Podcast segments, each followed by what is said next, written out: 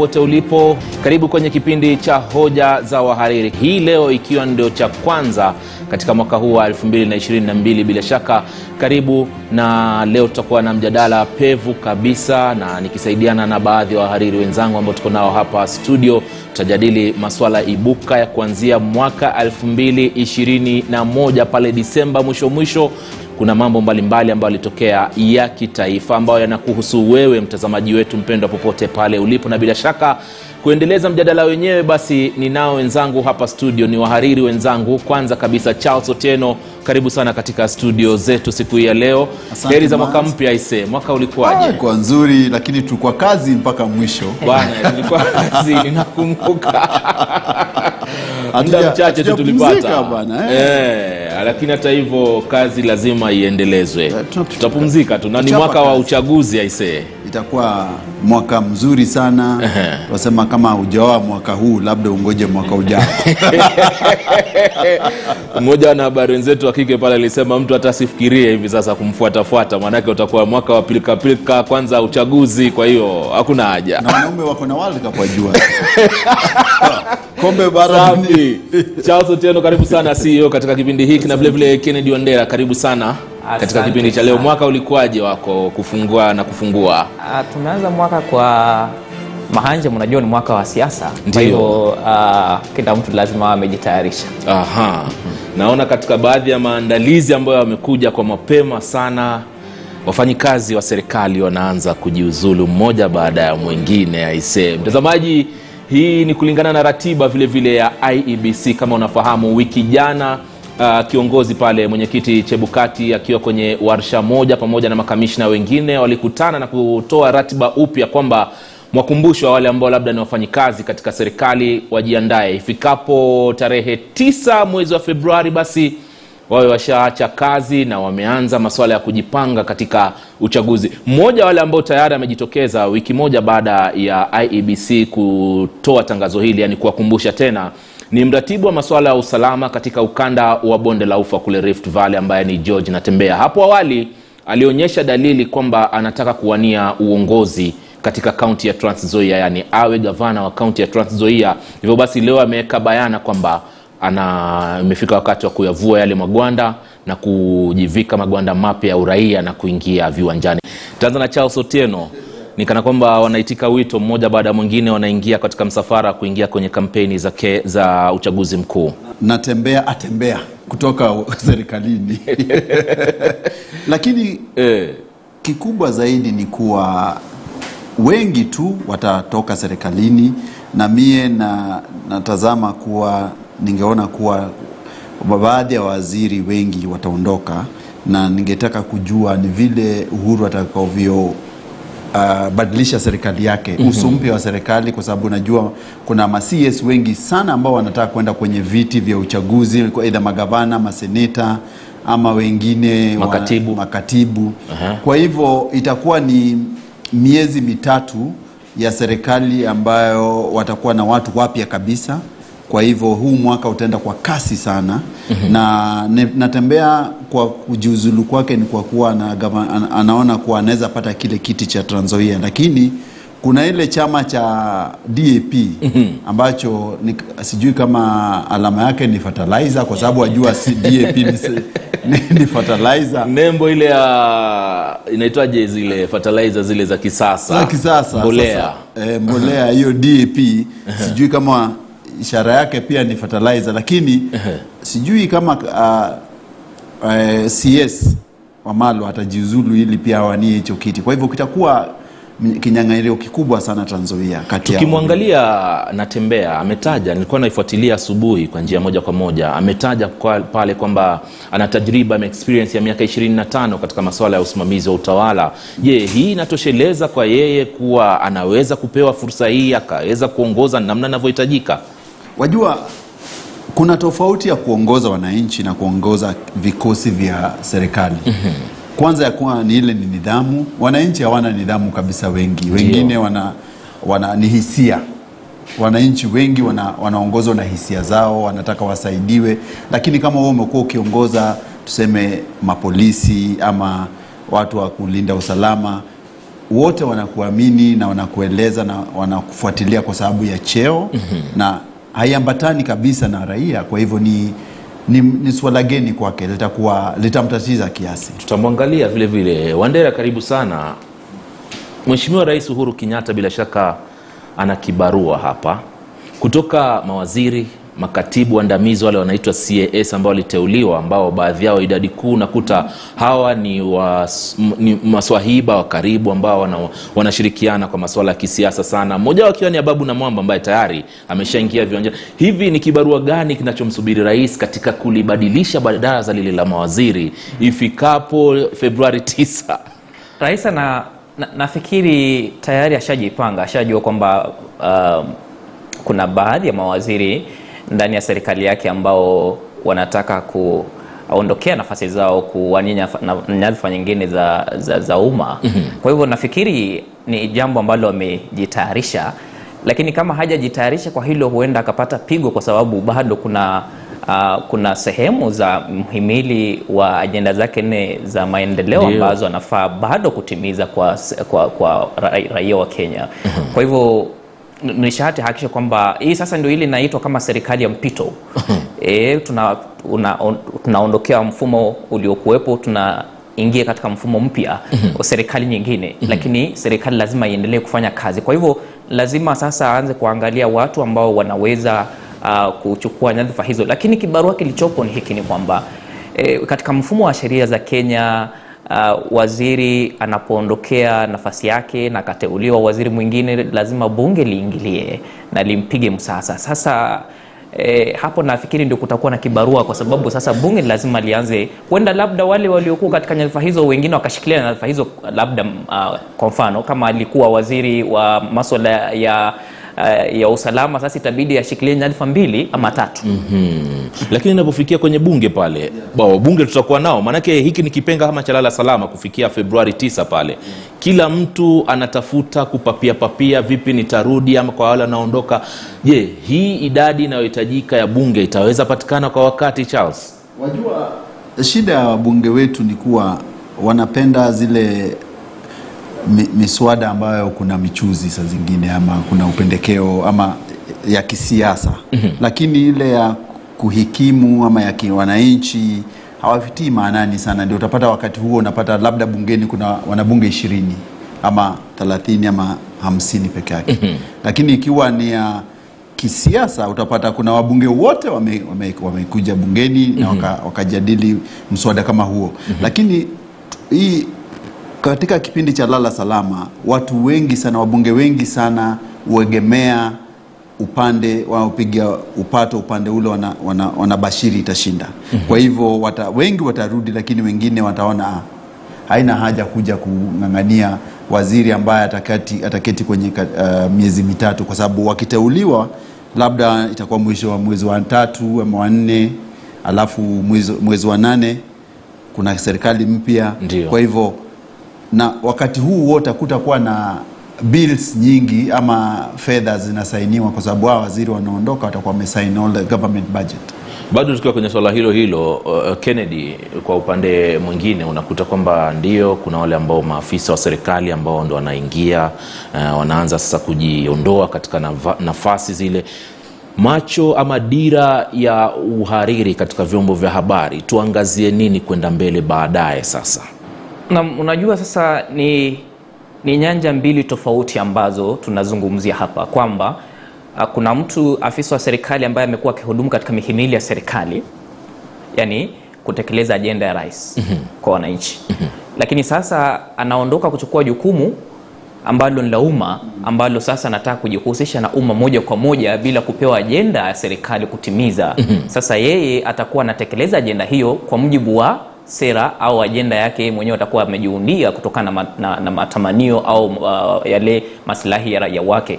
Kwa hivyo hapa sasa ni kuangalia labda na, nafikiri dira haitakuwa sana katika kile alichokitekeleza akiwa katika mihimili ya serikali. Uh-huh. lakini sasa dira itakuwa ni nini hasa katika ajenda zako wewe mwenyewe unahisi unataka kutekeleza kwa mfano unapoangalia alivyosema Charles unapoangalia E, natembea. Natembea ni mtu ambaye amehudumu katika mihimili ya serikali kuendeleza ajenda ya serikali kuhakikisha kwamba kuna usalama lakini sasa amejitosa katika ulingo wa kisiasa ambako sasa pale hamna hamna uh, hamna nembo ya serikali ambayo inakusukuma. Wewe sasa ni kumenyana na, na wengine katika ulingo huo na kuhakikisha kwamba unatimiza e, au unatekeleza miradi ya maendeleo. Kwa hivyo huenda watu wakakuona tofauti lakini sifikiri kama wataona mchango wako katika serikali labda hata kama labda wewe utajipigia debe na mchango huo. Mm-hmm. wengi watakuona tofauti kwa sababu sasa uwanja pale ni tambarare kwa kila mtu. Charles, uh, kibarua kingine ambacho kinaidokezea macho serikali iliyopo hivi sasa kwenda mbele kwenye kipindi hiki cha lala salama nitaita, ikiwa imesalia miezi michache tu kwenye uchaguzi. Hmm.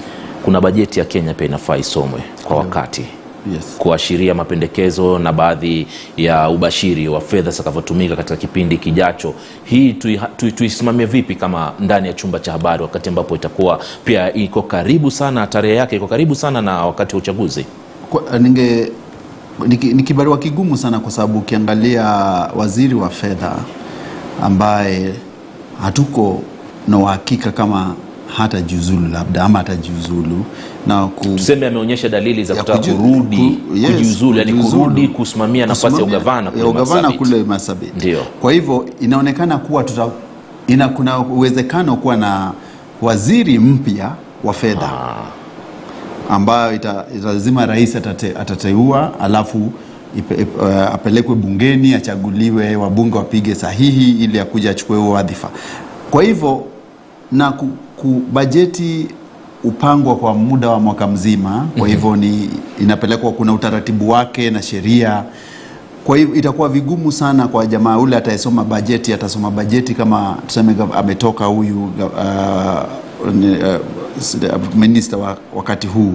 Atakuwa anasoma bajeti ambayo hakuichangia kuiunda, kwa sababu inaundwa kwa miezi karibu saba hivi iende kwa public participation, Ndiyo. watu waangalie nini kinafaa Bunge pia lina ratiba yake, bunge pia lina kamati ratiba zile. yake kwa hivyo itakuwa ni kibarua kigumu sana kama tutakuwa na waziri mpya ambaye atasimamia ma, masuala ya kifedha. Aha. Yeah.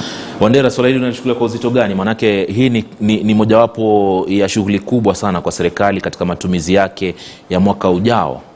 Naam, ni, ni swala gumu na zito kwa sababu uh, ulivyoeleza hapo awali ni kwamba rais lazima awe amejipanga, na alivyosema Charles tena ni kwamba hebu hebu turudi nyuma tuangalie ilivyokuwa serikali ya rais wakati ule Mwai Kibaki. Nini kilichotukia wakati alipo uh, tulipo bisha uh, Tulivyofika kipindi kama kipindi hichi, kama hiki. Nini kilifanyika? Kuna baadhi ya mawaziri ambao walishika nyadhifa mbili ama tatu hivi. Maanake mchakato wa kumpigia debe, uh, kum, ku- kumpigia msasa eh, yule anayeteuliwa na rais mara nyingi huchukua muda sana. Lakini tukija katika wizara ya fedha nafikiri mchakato wa kuunda bajeti ya mwaka huu E, ni mchakato ambao tayari ushaanza. Ndio. Tayari ushaanza. Kuna baadhi ya stakabadhi ambazo zimewasilisha. Lakini sasa hata akiondokea waziri uh, Ukuriatani labda akitaka kuenda kugombea ugavana katika jimbo lile la Marsabit nafikiri hapa itabidi rais achukue jukumu hilo kwa haraka, labda kumpandisha na madaraka naibu wake a, au vilevile vile ku, Katibu. katibu huyo na kupendekeza jina lake kwa haraka na labda ku, kabla kuvunja bunge kuharakisha bunge kumpiga msasa. Ndio maana utakuta kwamba hata hii ndio maana alichokifanya natembea nafikiri katika kipindi cha wiki moja tunataka kuona watu wengi wakijiuzulu kutoka na serikalini ni kama nafasi. alionyesha dalili pia. Ulikuwa na dalili za mwanzo mwanzo kwamba lazima watasukuma hata unaposema kwamba labda unataka kujiuzulu si kutaka kwako lazima kujiuzulu kupisha maamuzi ya serikali yaanze kutekelezwa kwa haraka. Wengi watajiuzulu nakumbuka kuna wakati inatembea tuseme mwishoni mwa mwaka pia. Alionekana kwenye mojawapo wa mkutano maeneo ya Kitale kule akiuliza Wakenya maonaje, nimetosha, si nimesaidia, nimefanya hivi na hivi, nije huku. Zile dalili za mwanzo mwanzo. Lazima watajitoa mapema kwa sababu serikali lazima ijipange. Mtu atakuja kusema au waziri atakuja kusema kwamba mfano kuna huyu waziri um, wa maji na vile vile waziri wa miundo, miundo mbinu uh, na uchukuzi Masharia, Masharia, James Masharia. hey, amekiambia mojawapo wa chombo, cha habari hapa Kenya kwamba hivi karibuni labda mwishoni mwa mwezi huu atatoa kauli. kauli, Kwa hivyo tunataraji kwamba labda nafikiri kuna msukumo katika serikali kila mtu ajitangaze mapema, Mapema. ndio sasa upishe nafasi kumpa rais nafasi na wengine wanaosimamia mihimili ya serikali kufanya maamuzi muhimu. Vyema kabisa Charles na Wandera, naomba tuende na mada mbele, na kwa sababu tuna tatizo hivi sasa, tatizo linalowasibu wa Kenya kuhusiana na ukosefu wa umeme nadhani tuende kwa umeme Charles eh? Maanake utakumbuka kwenye sikukuu ya mwisho mwaka jana, Mheshimiwa Rais Uhuru Kenyatta akiwa katika uwanja hapa Uhuru Gardens ah, aliweza kuzungumzia hili swala la umeme, na kabla ya hapo pia alianza kusema kwamba ifikapo mwaka ujao tutakuwa ni wenye kupunguza umeme kwa awamu mbili, asilimia 15 ya kwanza katika robo ya kwanza ya mwaka, alafu baadaye mwezi wa Aprili pale kutakuwa na asilimia nyingine pia katika ile hali ya kumpunguzia Mkenya mzigo. Lakini kutokea jana kumekuwa na changamoto katika kampuni hii. vilevile vile kutokea mwaka huu bei ilikuwa bado iko vile vile. Tutawaelezea ni kwa nini imekuwa hivyo, lakini kwanza tumsikie Mheshimiwa Rais Uhuru Kenyatta na kauli yake kuhusiana na kupungua kwa gharama hii ya bei ya umeme hapa nchini. Reduction of the cost of electricity will be implemented in two tranches of 15% each, with the first 15% achieved through initial actions focusing on system and commercial losses, and this will be reflected in people's bills in December of this year. na baada ya kauli hiyo mtazamaji, kufikia Januari mosi pale katika kununua umeme bei ilikuwa iko vile vile Charles, lakini kufikia wiki jana nadhani kulitolewa gazeti rasmi la serikali iki, ikielezea Ikishusha. ratiba vizuri namna ambavyo nguvu za umeme zitakwenda chini, lakini mpaka sasa bado ni vilio Charles, kwa wananchi wengi wanaendelea kulia na kusema kwamba bado hali ni juu, kupitia taarifa ambayo pia tuliweza kuibeba jana.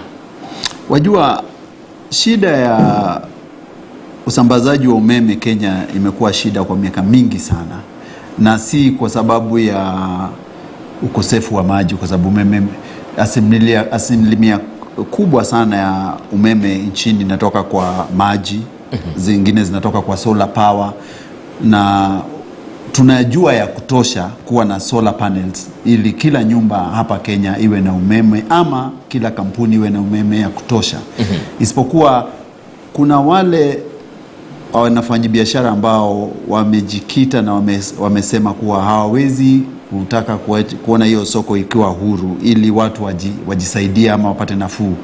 Kwa hivyo ikabidi ra, rais wakati huo alipokuwa pale Uhuru Gardens wakati wa Jamhuri azungumzie bei ya umeme kushuka ama kurudi chini la na hiyo nilijua itawakera watu wengi sana sana wafanyabiashara wa kibinafsi ambao wamekuwa wakiweka uh, pesa zao juu uh, ongeza nauli juu, juu ya, ya ile inavyofaa.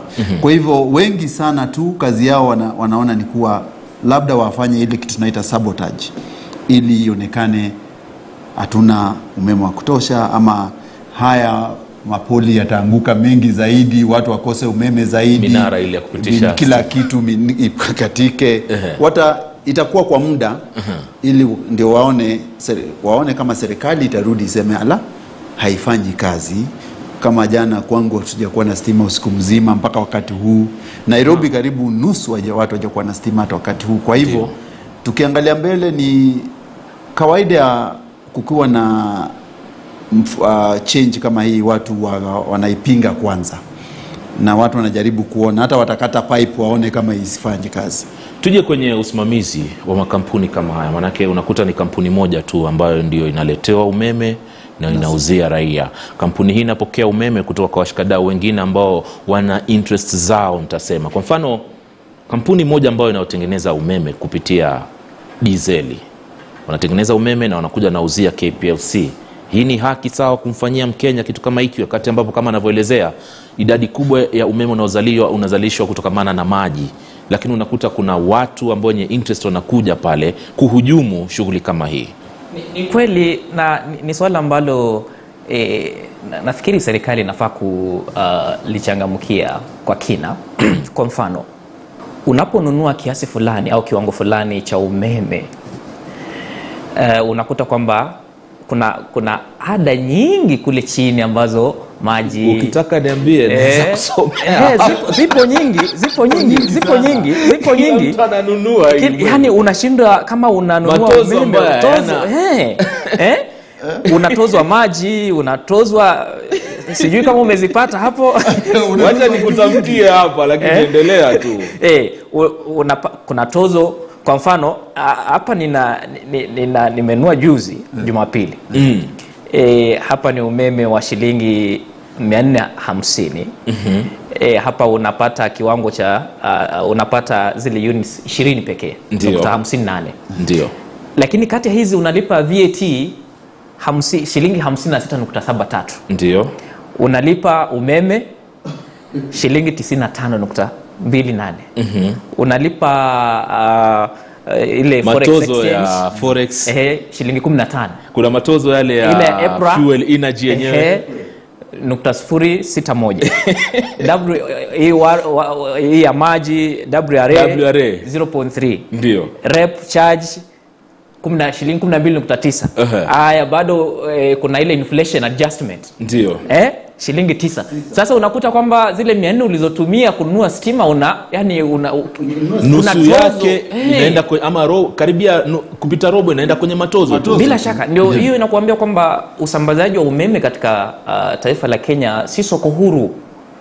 Si soko huru. Mm-hmm. lingekuwa soko huru tungekuwa na tungekuwa na, na, na uwezo wa watu kusambaza umeme. Lakini kuna mtu aliyesema kwamba labda kile alichokimaanisha rais kwamba tutatoa asilimia 15 alikuwa anamaanisha kwamba mtakuwa mna mna, mna hii asilimia 15 na o- o- itakuwa inakuja na labda kuzimika kwa stima kwa mm-hmm. asilimia 15 kila wakati. Kwa upande mwingine tuangalie mataifa jirani. Inakuwaje charles? Mataifa jirani ndo wengine saa nyingine wanaingia wanatuuzia sisi stima. Hili lishawaifanyika hapa. Kwa sababu wajua taifa letu ni, ni taifa la biashara. Watu wanapenda biashara sana ambapo tuta, una, una, utaenda taifa jirani ununue umeme kwa bei ya chini zaidi Ndiyo. alafu uje uuze kama mara tatu ya ile bei ulionunua kwa hivyo taifa jirani hawana wakiangalia waona wangesambaza umeme wao kule kwao hangepata fedha zaidi kwa hivyo ni haja ni, ni, ni, ni vizuri waiuzie wakenya na wakenya kwa sababu tunapenda vitu za corruption mingi zaidi uh, utovu wa nidhamu. Kwa hivyo tunachukua tu na since eh, vile ndugu yangu Wandera alivyosema kuwa hatuna soko huru utanunua umeme wapi ukakataa kununua kwenye KPLC vyema na mwisho kabla kwenda kwenye mapumziko wandera unakumbuka wakati mmoja wakati chama cha jubilii kilikuwa kinaendelea na kampeni zake na ikaja na mradi fulani wa kuleta umeme vijijini e, mheshimiwa rais mheshimiwa naibu wa rais walionekana sana wakiingia katika vijumba vile vya udongo hii ileta faida gani? Ileta manufaa gani kwa mwananchi? Ikiwa sahizi yani bado twalia na umeme huku rais ambaye ndio kiongozi wa taifa eh, anaendelea kusema kwamba tutaupunguza kwa asilimia kumi na tano. Ni tatizo kubwa kwa sababu hili li, linaakisi hali halisi ya utoaji huduma kwa raia wa kenya. Si mara ya kwanza. Mfano nikupe mfano wa ajabu. Unapoangalia wale watu wanaoishi katika ukanda wa zio victoria mfano maeneo kama kisumu maeneo kama busia Busia kule Mdalangi, Port. Victoria, Ndiyo. unakuta kwamba wale watu ambao ni kilomita tatu kutoka kwenye ufuo wa ziwa Victoria hawana maji. wanachota ya damu mama achota ya ri- leak Ehe. Yaani wanatumia mikokoteni kubeba maji, hawana mifereji. Na huyu, sasa huyu mtu yuko kilomita mbili tu kutoka katika ufuo wa ziwa Victoria. Mtu yuko Kisumu, maeneo ya juu kilomita moja, lakini hana maji nyumbani kwake. Mbo- Mbona haiwezekani watu kusambaziwa maji kwenye mifereji katika maeneo? Kwa hivyo ni, ni utepetevu ambao raia wa Kenya wamezoea, na tunapofika katika uchaguzi watu wanaendelea tu kama maisha ni kawaida. hatuangalii vitu kama hivi mkenya kaa macho zaidi haya ni baadhi ya mambo ambayo unafaa uangalie zaidi hususan katika kuleta huduma kwa mwananchi kama anavyoelezea kwamba haiwezekani unaishi kilomita mbili kutoka sehemu ambayo kuna ziwa lakini maji mnayopata pale ni maji ambayo mnatoka mnachota. Sawia na sehemu za mombasa pale. Kuna visiwa kuna kisiwa lakini hakuna maji na tunzungukwa na bahari.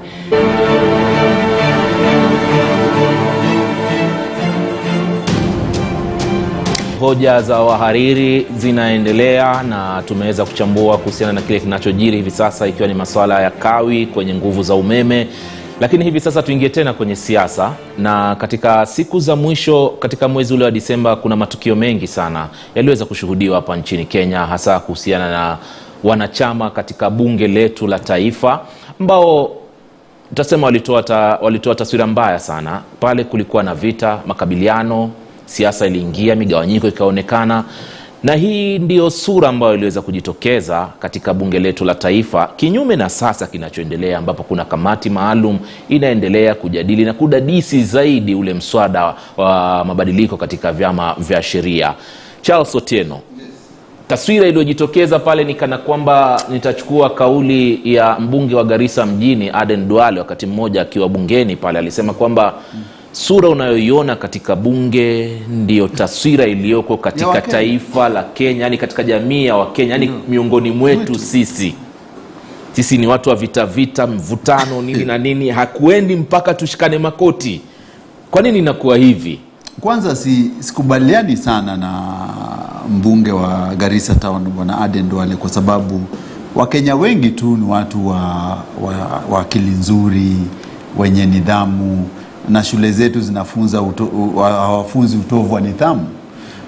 Shida tuliyopo ni kuwa uchaguzi wetu ndio una shida, hasa siasa yetu ambayo imeenda mpaka katika mashule sasa, kwa sababu uke, wa, viongozi wetu wanapenda udanganyifu, uongo na Hila. na, na hila zile ambao hata wanafunzi wakiona wanaona ni vyema tuchome shule, kwa sababu wale ambao tunaochagua kwanza ni wezi wengi, wa- watovu wa nidhamu kabisa. Wengine wamehukumiwa na wamepelekwa jela waka, wametoka kwa sababu wame, either wamefanya vitu kama uh, attempted rape. Kwa hivyo uchaguzi wetu ndio una shida Baadhi yao wana kesi bado. wengine wana kesi. Kwa hivyo baadhi ya shida kubwa tunayo ni siasa zetu ambazo zimekuwa ni kama kifo na vita, vita vya kifo ama kuponya. Huwezi kuwa na siasa za ustaarabu. Hakuna vile tunaweza hatu- hatushindani kwa hoja, hatushindani kwa mambo ambayo yanayofaa. Tunashindana kwa nguvu. Mwenye nguvu mpishe. Watu wanapigana, wana matusi waona wengine wanamuita ule ni mlevi, yule jamaa ni mganga. Kwa hakika wajua jamaa si mganga na huyu jamaa si mlevi. So kwa hivyo tunarusha maneno na hayo maneno yameenda mpaka bungeni. Kwa hivyo wabunge ndio wamekuwa hasa, si taswira ya picha ya Kenya, ila ni hao ndio wanaipiga hiyo picha, wanatuletea wakisema ni sisi. hapo hapo Yes. hapo hapo tu uh, Charles, uh, je, ile fursa wa bunge ama bunge limepewa? Unajua bunge lina hadhi yake, kumaanisha nini? Wana uhuru wa kusema chochote mle ndani, lakini sio nje ya bunge. Je, wanatumia uhuru huu kwa manufaa ambayo labda hayajengi? Wao ni kuvunja tu akiwa kule ndani kwa sababu ya uhuru huu? Unajua, shida ya kwanza ni kuwa kila uhuru Una mipaka yake. ina mipaka yake. Na ya pili, huwezi tumia uhuru kusema maneno ambayo hayaambatani na ratiba na sheria za nchi, na pia tuseme dini lako. Sisi wote tunafuata aidha Kiislamu wengi ama Wakristo. Wakristo. Kwa hivyo ukiangalia maadili ya Wakristo na maadili ya Kiislamu wabunge wao ambao wana kila wakati eidha wanaswea kutumia Quran ama wanaswea kutumia Biblia, Biblia. takatifu bado ndio wanaoendeleza haya maneno. Kwa hivyo inaonekana kuwa ni maneno yao tu. Kwa hivyo hiyo uhuru haipo. Uhuru ile ipo ni ya uhuru, ina mipaka, na pia sisi ni watu wazima. Ukiwa pale bungeni, jiulize heshima yangu inafika wapi na nataka nichukuliwe vipi? Kennedy, Uh, ni aibu. Aibu. Hata wao wabunge wanapo unajua Ma- mara nyingi mara nyingi nyakati zile hatukuwa na televisheni. Kwa hivyo hungeweza kufuatilia yanayotokea bungeni. Lakini mbunge ambaye ana akili zake timamu kuingia bungeni nyumba ya hadhi kiasi hicho mhimili wa serikali ni aibu ni aibu. Hata huyo mbunge unapoonekana unabeba chupa au unarushiana makonde mbele ya umma wewe unajiita mheshimiwa. Na, nafikiri hata wenyewe wanafaa tu kujiangalia. Kwa sababu mimi sifikiri uh, wengi wanasema kwamba labda kile ambacho wabunge wanajaribu kukionyesha ndicho kinachomulikwa na ndicho kinachofanyika na umma. Si kweli. Si kweli kuna kuna raia wengi wa Kenya ambao wengi sana ambao wana heshima. Kenya inafahamika kote kote kama nchi ya heshima, utulivu lakini haya wanayofanya wabunge kutafuta njia za mkato mkato kutafuta vitu vya ajabu ajabu Uhuni. uhuni nafikiri ni aibu na utapeli eh? ni aibu hufai kuingia katika jumba hilo la kiheshima kisha unafanya vitu vya kitoto kama hivyo. Ni aibu kubwa sana. Lakini si, si, si, si kenya pekee. Umeona hata ghana na umeona nigeria watu wanavunjana miguu ndio ndio. Uh, uganda uliona watu wana- wanapigana wanabeba vile vitu wanaanza kurushiana. kwa hivyo ni aibu kubwa sana. Ilikuwa nichukue fursa kidogo tu. Hata sisi upande wetu tulaani matukio kama haya kwa niaba ya wakenya. Manake ilikuwa ni aibu kama anavyotaja wandera. Lakini pia vile vile katika mwishoni mwa mwaka kuna mkutano mkubwa ulifanywa pale bukungu na ukaja na mapendekezo kadhaa na mojawapo mapendekezo ni jamii ile waluya kuitana kukaa pamoja na kusema kwamba tunamteua kiongozi fulani awe ndio atakayekuwa na anabeba bendera hii ambaye ni raila odinga. Na kando na hayo pia kulikuwa na fursa kwa baadhi ya wabunge kujitoa katika mirengo yao ama vyama fulani. Na mojawapo ni ayub savula. Alijitoa kwenye anc akaingia kwenye azimio. Tunasubiri kuona huu uh, mswada utakwenda vipi lakini vile vile kufikia jana kina nabu, nabulindo. Nabulindo. nabulindo alitoka. Aseka pia wahosero kule alitoka. Wote wakasema sisi na anc ni basi.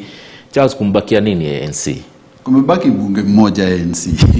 Hata wale wa- wabunge waalum kama Usosi walitoroka hapo kitambo, kwa hivyo inamaanisha kuwa chama cha ANC kina shida kubwa sana mle ndani. Eh, kuna kinara ambaye hana kama amri jeshi bila wanajeshi sasa ambao wamemkinga. Kwa hivyo ni ishara ya kuwa siasa zinaenda kwa kasi kwanza na kwa kasi sana kwa eneo hilo lake la mkoa wa magharibi haswa Kakamega na Vihiga, kwa sababu pale kuna wanasiasa wengi na wajua, katika eneo la la Western Kenya kuna kitabu ambacho kiliandikwa kinaitwa The Geopolitics of the Lake kuwa yale jam, jamii tofauti kuna jamii za kijaluo ziko ndani pale na kuna jamii za kiluya ziko ndani katika pa- nyanza. Kwa hivyo ukianza kutafuta utapata kuwa ni vigumu sana Musalia Mudavadi kuhikimu hilo eneo peke, lake, peke yake kama kiongozi ama kinara. Kwa hiyo atakuwa anapata pigo kila siku. Kwa sababu wale wanafuata ma- mahali wanaona kuna upato zaidi. Wandera hapa anajiuliza hivi sasa wakati akielezea tunaelekea wapi kama mkumbo ule wa magharibi mwa kenya? Maanake ni kama bado tuna yumbayumba sehemu ile unakuta viongozi wanakuja anawaambia hivi mwingine anakuja anawaambia hivi mwingine anakuonyesha pana mwelekeo ni huu kwa sababu huyu ndio kiongozi ambaye anaweza ifaidi hii jamii yetu vyema. Kwa nini viongozi kama alivyotaja anc wasiende na kasi iliyoko ya siasa ambayo unakuta iko haraka sana? Um, alivyoeleza charles najua siasa inaenda na kasi. Ndio hiyo. Na sasa hivi ha- hamna muda uliobakia eh, kwanza kunadi sera zako kufanya maamuzi. Unastahili kutoa maamuzi sasa hivi ama hutayatoa kabisa. Unastahili kutoa hayo maamuzi sahizi sasa hivi na, ama hutayatoa. Waswahili wanasema kama ni sasa si sasa ni sasa hivi. Kabisa. Aidha uzungumze ama ufiate uh, mdomo. Mdomo.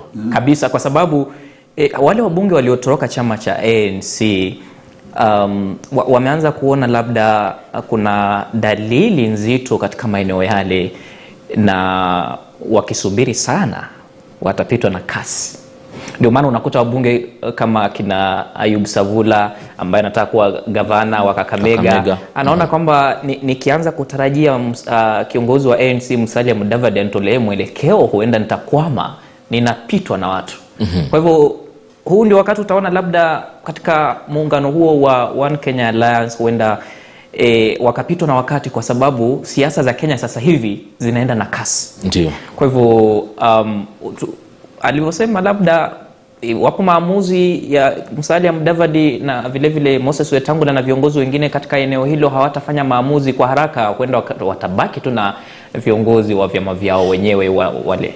hali ni sawia na ford kenya maanake unakuta ford kenya pia imepata pigo lake. Ya ni- sawia kwa sababu hawa wanazungumza sauti moja. Musalia Mudavadi na Moses Wetangula wanazungumza wana- wana kwa sauti moja. Wanatoka mkutano mmoja hadi mwingine. Sasa hivi nasikia wanaelekea Naivasha. Sasa labda sijui watatokea kule wataelekea wapi? Sasa unajua e, unapo un, wapo wengi wanaosema kwamba labda e, mara nyingi unakuta kwamba wanafanya mkutano mmoja wa kampeni kisha wanapumzika kisha wanaenda kwenye hoteli kisha wanashauriana. Unajua kushauriana kwingi bila kufanya mafanikio watu wanaanza ku, ku, kujikuta katika Shauku zinakuja pia. hakuna maamuzi yoyote ambayo Eh. yatafanywa katika ombwe. Ehe, anavyozungumzia ni kweli. Mtazamaji kwa hivi sasa tunavyozungumza tunaarifiwa kwamba timu moja ya kiufundi kutoka oka pale no. tayari imeelekea imejifungia mahali na wanaweza kuja na mapendekezo. Tutarajie mapendekezo ya aina gani hapa charles? Manake ngoja ngoja ibada umiza matumbo. Kwanza wajua hilo timu lao la oka kila kila mwezi labadilika. Kumbuka ile timu ya kwanza ilikuwa na kina savula ilikuwa na wabunge hao ambao, wametoroka pia walikuwa kwenye hiyo kundi. Kwenye kundi. Mm. kwa hivyo majadiliano waliokuwa nayo hapo, hapo awali e, sijui kama ha, hii timu mpya walielezwa vyema wataendeleza ama wataanza majadiliano mapya mm-hmm. kwa sababu hii ni timu mpya kabisa mm-hmm. kwa hivyo vile ndugu yangu Andera alivyosema siasa huwezi ngoja na inaonekana kuwa hawa mabwana wawili ambao wanataka hichi kiti cha urais pia hawajajipanga vizuri kifedha kwa sababu wajua eh, kuonea kiti cha rais ama political rallies inahitaji fedha nyingi tu Ndiyo. na lazima ujipange vizuri uwe na mfuko mzito watu wakikuona uki, kila wakati unapoondoka unahitaji si chini ya milioni tatu nne mm-hmm. kwa sababu lazima uweke magari mafuta walinzi mahali pa kulala vyakula sound system vitu vingi mm-hmm. na kama si hivyo itabidi basi urudi nyuma utafute wale vigogo either udecide uende kwa Raila Odinga ama usikizane na ndugu William Naibu Ruto pale naibu wa rais useme bwana we mimi naona fedha zangu hazitoshi. Ndio maana niongeze labda kwa haraka tu ondera. Kwa, kwa haraka ndio ndio, unapoangalia hata unajua hawa viongozi wa One Kenya Alliance wanasuta vyombo vya habari kwamba mnajaribu ku, uh, ku, ku, kusawiri umma kwamba kuna kuna kuna uh, kuna vigogo wawili. Lakini hata wewe ukiwa mhariri katika chumba cha habari mm-hmm. nini utakachoandika kuhusu viongozi ambao wako kwenye hoteli bado wanajadiliana? Kwa sababu huwezi vilaumu vyombo vya habari. Naibu wa rais william ruto yuko katika uh, katika he, mikutano kote nchini kenya. Raila odinga ndio huyu anaelekea thika. Na wale wanatoa maelekezo wanakutana na, na mashirika mbalimbali mashirika mbalimbali wanakutana na wabunge ambao wanahama vyama vingine wanaingia kule. Hizo ndizo taarifa ambazo Mwongozo wana- unaonekana hey, tunaelekea wapi. hizo ndizo taarifa umma unataka kujua. Lakini huwezi kuja kuvilaumu vyombo vya habari kwamba ha- nyinyi mnajaribu ku, kuunda taswira hapa labda sasa ni wawili. Hamna hamna hamna. Safi kabisa. Tunaelekea kutamatisha tutaendelea zaidi lakini tupeni dira zenu. Mwaka 2022 tuliokuwa tukizungumzia mwezi uliopita ndio huu mwaka umeingia hivi sasa. Taifa la songa vipi sasa tukianza na charles kumalizia? Ah, mwaka huu utakuwa mwaka wa vitu vingi, kinyang'anyiro kikubwa sana katika uongozi wa nchi. Ah, you tunasema kwa Kiswahili labda farasi ni wawili tu, sioni kama kuna farasi mwingine ambaye atajitabu. e, siasa inataka muda na kujipanga, na waona e, Raila Odinga amejipanga vilivyo, ame- ameteua timu yake inaongezwa na kina Nderitu Mridhi Ndio. kuna timu ambayo inamsimamia uchaguzi wake sasa hivi, kwa hivyo ana mwelekeo mm-hmm. Amekuwa akifanya mikutano zake za azi, azi, az, azimio na anasema yeye anataka umoja wa Wakenya. Tunajua ajenda yake, amesema kinaga ubaga mm-hmm. Naye William Ruto pia vile vile, naibu sawia, anajua yeye anafanya vitu, anataka vi bottoms up, anataka hustler narrative mm-hmm. Kwa hivyo hawa tunajua, isipokuwa vijana uh, viongozi wa Oka hatujui haswa watatuelezea labda kufika ijumaa tusubiri labda, labda. Eh. Lakini nilisema kama haujaoa mwaka huu ngoja next year wandera kumalizia Naam, ah, na- na- na- ni, ni mwaka unaoenda kwa kasi mm-hmm. ulivyotangulia hapo awali ni kwamba kuna matukio mengi sana mwaka huu. E, katika muktadha wa uchaguzi wa kenya ni mwaka ambao unaenda kwa kasi lakini vile vile tu mimi nataraji kwamba kutakuwa uh, unajua kuna kitu kimoja ambacho huwa kinatoa kina, kina mwelekeo mkubwa sana katika siasa za kenya hasa katika hizi siasa za mpito. Mm-hmm. ni siasa za uchaguzi wa mchujo. Ndio hapo ehe, ndio- hapo ndio sasa tu, tukivuka hapo mm, hapo ndio nafikiri kutakuwa na mipasuko katika vyama. E, watu wanahama sehemu hii wanaelekea kule. Bado bado mambo bado safi kabisa. Asanteni sana. Charles otieno ni mhariri katika gazeti la the standard yani hapa ndani. Na yeye ndio msimamizi wa kupokea zile taarifa na kutuelezea tufanye nini na nini na nini. Na vile vile kennedy wandera mhariri katika shirika lile la habari la marekani kule voa asanteni sana nyote kwa kuweza kufika langu tu labda nitasema tu yote yatafanyika na kila kitu lakini cha msingi tuweke amani mbele usalama wetu uwe ni ule ambao tunajiangalia sisi kwa sisi tujue tunasonga vipi. Maanake kama walivyoelezea ni mwaka ambao utakuwa na mambo mengi sana. Na kama charles anavyosema kama ujaoa basi tulia kwanza. Mwaka upite ama hiki kipindi kipite maanake aisee huko mbele hatujui itakuwaje lakini hoja za wahariri bila shaka kupitia stesheni yako nambari moja ambayo inakuletea taarifa saa 24 makala na vile vile mahojiano kama haya. Sisi tutakuwa yetu tu ni kukupazia tunakuletea kwa moja kwa moja kinachoendelea